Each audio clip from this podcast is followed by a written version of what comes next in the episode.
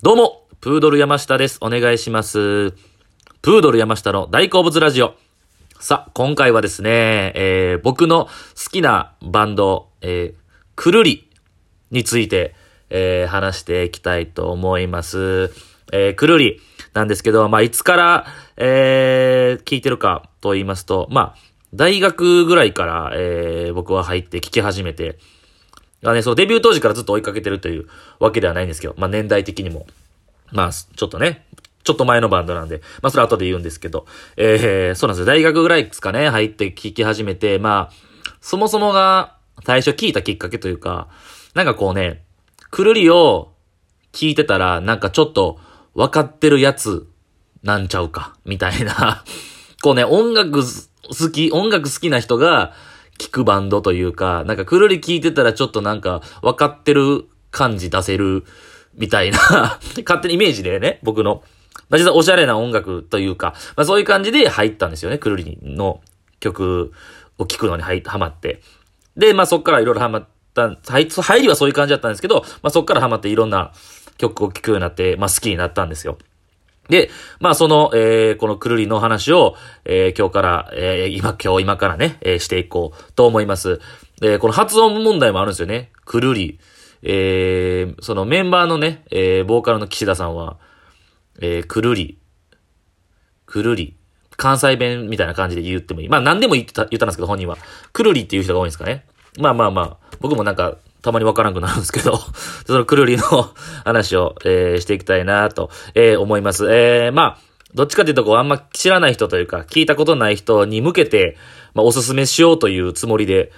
魅力とかを語っていけたらなと思います。えー、まず、えー、くるりの基本情報としまして、えー、メンバー、えー、3人いてます。えー、ボーカルとギターの岸田茂さん、で、ベースの佐藤正史さん、で、トランペットのファンファンさんっていう女性の、この3人で、えー、今、くるりでございます。えー、デビューは98年。デビューでもう22年やってるんですよね。はい。長いことやってはって。で、えー、立命館大学のサークル、京都のね、出身なんですけども、えー、京都の立命館大学のサークルで出会ったメンバーなんですけども、このメンバー、このくるりの特徴として、えー、メンバー編成多すぎという 特徴があるんですよね。これ知ってる人は知ってると思うんですけど、くるりというバンドのまあ、大きな特徴として、えー年代によってバンドメンバーがめちゃくちゃコロコロ変わるんですよね。はい。えー、さっき言った3人、岸田さん、佐藤さん、ファンファンさん、3人なんですけども、えー、最初からのメンバーは、この岸田さんと佐藤さんの2人。この2人は、えー、デビュー当時からずっと一緒なんですけども、最初は、えーと、男の人もう1人いはって、3人で、男3人で、えー、立命館のサークルから、えーデビューしたんですけども、そっからでメンバー編成がめちゃくちゃあるんですよ。で、このファンファンさんって人は、えー2011年に加入されたんですかね。女性で。トランペットで。そう。今だからね、オリジナルメンバーでドラムがいてないんですよね。うん、サポートメンバーでコロコロ変えはるというか。そうなんですよ。だから長い20年ぐらいやってて、な、中には、えー、外国人の、ドラムの人外国人の人いたりとか、えー、だから4人になったり5人になったり、そう。めっちゃ多かったり。で、途中2人の時期もあるんですよね。だからね、それがね、変わってるというか、あんま他にそういうバンドの人いてないなっていう、そう、いうのがあって、それが面白いんですよね、くるり。で、まあそのメンバー変えすぎ っていうのが一個特徴と、で、くるりのまあ最大の特徴ですね。まあ僕が思う特徴なんですけど、えー、とりあえず音楽性の幅が広すぎということなんですよね。まあそのメンバー変えすぎ問題にもつながるんですけども、もうデビューからいろんなジャンルの音楽をやってはるっていうのがすごく面白くて、えー、例えばまあフォークみたいな、ギターだけでこうやるフォークみたいな感じから、入り、ロック。まあね、ロックでもなんかちょっとこう、昔のビートルズみたいな、イギリスの感じのやつとか、めちゃくちゃハードロックみたいなのもありますし、そっからね、えーテクノとか行くんすよ。まあ言うたら、わかりやすくとピコピコピコみたいな、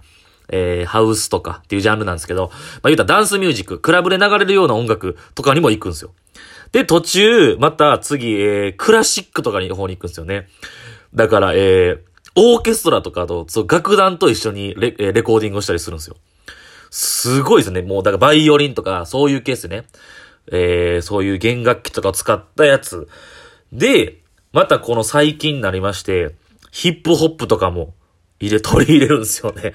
だからね、もうむちゃくちゃですよ。その時期によって全然やってる音楽が違うという。そこは魅力でもあり、えー、例えばファンの、その時聴いてる人からしたら、あ、こんな感じなんやって、次出たアルバムがまた全然違うんですよね。ここがね、くるりの特徴というか魅力でもありますし、またそのボーカルの岸田さんというか曲をほとんど作ってあるんですけど、もうとりあえず音楽が大好きというか、音楽オタクみたいな感じで、いろんなとりあえず音楽を取り入れるというか、ジャンルを取り入れてやってはるんですよね。まあそこがまあわかりやすく言う魅力ですかね。年代によって全然違うという音楽が。で、またあのね、声がいいんですよね。岸田さんの、ボーカルの。なんかね、失礼ですけど、なんかね、やる気のない感じというか、一見最初のと、なんか、第一印象そんな感じやって、こう、気だるい、こう、脱力的な、こう、ゆるい感じなんですけども、まあ、そういう感じの、どうしても歌声なんで、例えば、結構熱く歌う時とかに、そのギャップが、魅力を感じてるというか、えー、デビュー曲の東京って曲なんですけど、もうそれもね、こう東京に出てきたこう若者のこのその時の気持ちを歌うんですけど、入りむちゃくちゃテンション低いんですけど、サビでむちゃくちゃ叫ぶみたいな、こう叫ぶとこが効いてくるみたいなね。なんかね、歌声が、まあ、唯一無理ですね。この感じの声がもうくるりの岸田さんにしか出せへんような声があって、一発でくるりやなっていうのは僕はわかりますね。そうです。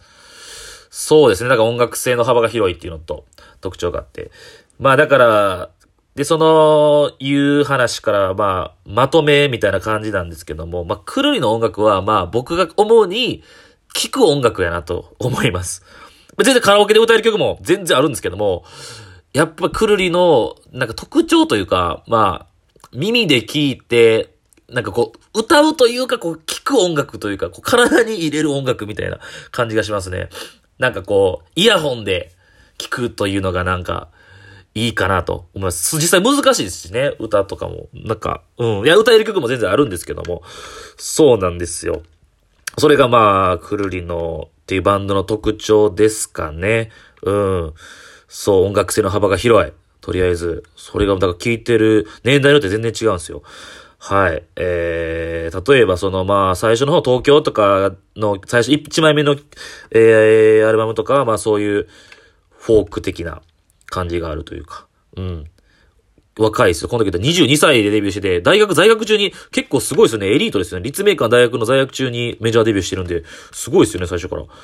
うん、っていうのがあって、そう。で、そうですね。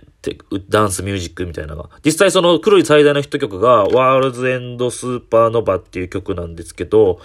これ最大確か一番売れてる曲なんですけど、これが、えー、ハウスと言われる、いわゆるダンスミュージックなんですよね。すごいですよね。うん。で、あの、バラの花って曲があるんですけど、これもめっちゃ好きで僕、えー、チームロックかな？っていうアルバムに入ってるんですけど、えー、これがすごいんですよ。その、なんか、同じ音の繰り返しというか、打ち込み、このアルバムから打ち込みっていわゆるだからパソコンで機械で入れた音、作った音みたいな。で、これ、バラの花って曲がすごい良くて、最近あのネイティブダンサーっていう、あのあれですね、サカナクションの曲と、えミックスって言ってこう、コラボっていうか、その一曲に、その曲をごちゃ混ぜにして一曲にした曲があって、それがあの YouTube に上がってるんで、ぜひ聴いてほしいなと思います。めちゃくちゃいいです。あの、ゆいっていうあの、あのね、の、チェリーとかで有名なゆいとかが歌ってるんですけど、それも、だからそういうなんかダンスミュージックに合うというか、まあ、サカナクションのの人も、えー、山口さんも言ったんですけど、大好きで、その、バラの花って曲が。とか、そういう感じもありつつのオーケストラとかもやんねや、みたいな。え、ね、レコーディングとかもいろんなところでするんですよ。ウィーンの、オーストリアの本場の人らと、オーケストラの人とレコーディングしたりとか、すごいんですよね。変わ、変わってるというか、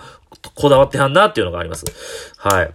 で、まあ、その聴く音楽ってさっき言ったんですけども、まあ僕のクロリの好きな曲の中たくさんあるんですけども、まあおすすめ。でさ、聴く音楽と言ったので、結構シチュエーション別に一応分けてみたんですけど、まあ、電車の中で聴くっていうのが結構でかいのかなと。晴れた日、電車の中でこう自分でイヤホンで聴いて浸るという中で言うと、えー、スーパースターって曲がいいですね。夏、えー、夏の晴れた日とかに聴くといい。スーパースターとか、サンキューマイガールと、ズバリこれ赤い電車って曲、これめっちゃいいんですよ。赤い電車。えー、あと言葉は三角、心は四角とかね。この辺はいいですね。電車の中で聞いたら、なんか切ない気持ちになるというか。うん。一番最新、えー、今年出た、ソウっていうアルバムがあるんですけど、それの一曲目の心の中の悪魔っていうのも、めっちゃいいです。なんか、昔のくるりみたいな感じでいいですね。あとね、車の中でドライブで、みんなでワーワー盛り上がる曲もあるんですよ。それが、えー、もう有名なワンダーフォーゲルって曲と、ロックンロールって曲。これはもうまあ、クロリーちょっと知ってるって人も知ってるかなっていうぐらい有名な曲なんですけど、このワンダーフォーゲルとロックンロールは最高に車の中で盛り上がれると思います。あと僕個人的に Everybody Feel the Same っていう曲が2012年の曲、ルツボのボルツってアルバムに入ってるんですけど、これめちゃくちゃ好きなんで、マジで聴いてほしいですね。Everybody Feel the Same。最後の方にね、世界中の都市のとこ、街の名前言うとこがあるんで、そこめっちゃ好きなんで。ちゃんと大阪、神戸、京都みたいなとこもあるんでね。ぜひ聴いてください。まあでも、クロリが、あ僕個人的に、えー、好きなのが、京都の大学生って曲があるんですけど、あのね、京都の、えー、大学生、あの、もちろん岸田さんが京都出身で、で、京都の大学生の、恋愛の曲を歌うんですけど、一発に市場カラスマ西いるって出てくるんですよ。市場カラスマって僕、えー、地元が市場大宮なんですけど、その一駅隣なんで、市場カラスマって言うてくれるやんっていう僕、京都出身の僕からしたらすごい上がる曲ですね。はい。